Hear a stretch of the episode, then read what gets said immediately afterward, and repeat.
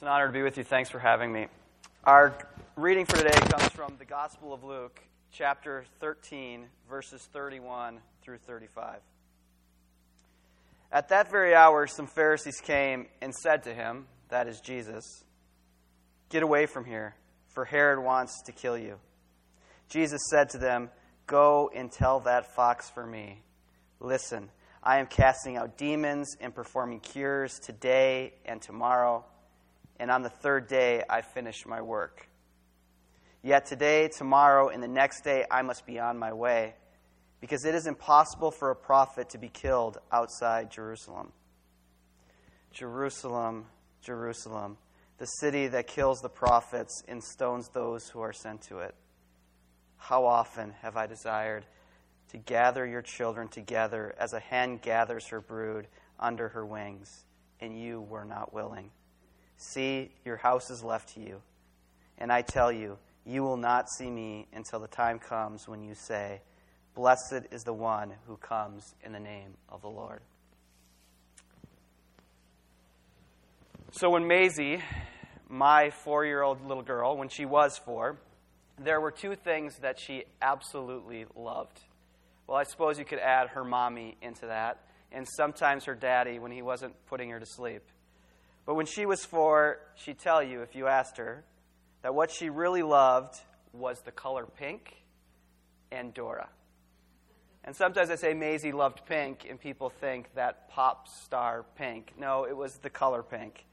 Maisie loved to drape herself from head to toe in pink, and life could be no better than when she was draped in pink and doing the second thing she loved watching the children's cartoon, Dora the Explorer. Now, if you've never watched Dora the Explorer, you have no idea what you're missing. It's about a little girl named Dora and her friend named Boots, who naturally is a monkey who wears boots. And they go on shape in number adventures. Now, of course, there's a villain in this drama, as all great dramas must have. And the villain in Dora the Explorer is a fox named Swiper. And Swiper is a villain because, like all good villains, he's trying to swipe something from Dora and Boots, trying to keep them from actually, actually fulfilling their number in shape adventure. Now, when Swiper shows up, Dora tells all the little boys and all the little girls that are watching that she needs their help. That she needs them to say three times, Swiper, no swiping, Swiper, no swiping, Swiper, no swiping. I'm actually tempted to make you all repeat it right now with me. You look a little too tired for that, though, I think. And after the third, actually, after the third, after the kids say it three times, like magic, Swiper goes. And the only thing he can say in response is, Aw, man. So off Swiper goes, and Dora and Boots can continue their mission.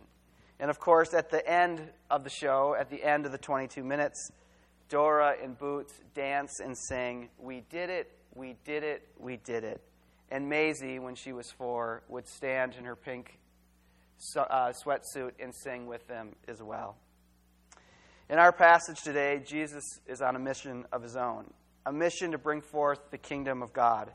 But on his way, he gets word from the Pharisees that Herod, a ruthless and bloodthirsty king, is on to him that Herod is worried that the actions of Jesus might be a threat to his own power. The Pharisees actually encouraged Jesus to flee, to find a safe place and hide, to stop his mission and stop his work and save himself, to retire, if not just for a little while. But Jesus is not only not worried, but he calls Herod the fox. Herod is coming with force. Herod is ready to kill. But Jesus is unwilling to run. Tell that fox, Jesus says. Tell that fox, swiper no swiping, swiper no swiping, swiper no swiping. And like the cartoon fox, Herod is after swiping something from Jesus. Like the cartoon fox, he wants to keep Jesus from fulfilling his mission. Herod wants to swipe the power. Herod wants his own kingdom to continue swiping Jesus from bringing forth the kingdom of God. But Jesus is unwilling to run because of his mission. Tell Herod is his response. Tell Herod, I cast out demons, and I heal the sick. Jesus' action is about the coming kingdom of God. Jesus' action takes what is broken and what is maimed and brings it to life, making it whole. Tell Herod, Jesus is saying, I know foxes. I deal with foxes every day. I confront Swiper at every turn.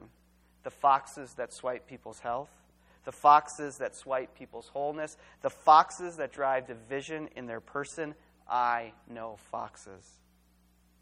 Jesus' very ministry is one that places itself within the reach of foxes that swipe, of forces in the world that swipe. And we too, you and I, if we're honest, we might know Swiper the fox. We too have had much swiped from us dreams, hopes, peace, health. We've had that which once made us us taken away so suddenly. Our lives and our purpose so empty once a fox has come and swiped what made us who we were, what made us whole. And don't we wish? I mean, don't we wish that it was as easy as on Dora? That in the hospital room, or the divorce court, or the addiction center, or the supervisor's office, we could just stop the words from coming from their mouth and turn the whole situation around by just yelling out, Swiper, no swiping, swiper, no swiping, swiper, no swiping. I'm sorry to tell you, but because of downsizing, your job is no longer swiper, no swiping, swiper, no swiping, swiper, no swiping. The tests have come back, and it appears your daughter has swiper, no swiping, swiper, no swiping, swiper, no swiping. But I suppose that's just all fodder for children's shows. Just benign garbage on Nickelodeon. Or is it? Jesus says to Herod the fox that he knows foxes that every day he tangles with Swiper and he acts. Jesus acts today. Jesus will act tomorrow, and Jesus will act forevermore. No force, no person will stop him. He will be found with all those that know what it means to have something some love, some hope, some dream swiped. Jesus will risk all to be with those who are up against a fox. And while, like in Dora, where it takes three chants to send Swiper away, Jesus actually tells his listeners that he too works in threes three epochs of time. That Jesus is confronting foxes that swipe today, tomorrow, and on the third day he will reach his goal. So today. Today, Jesus is with and for you, beside you as you bear your loss, as you stand with your hands empty and your heart broken. Jesus is found in despair, binding your life to His, promising the blessing of the kingdom next to your despair, breaking through those dead places in your life with new life.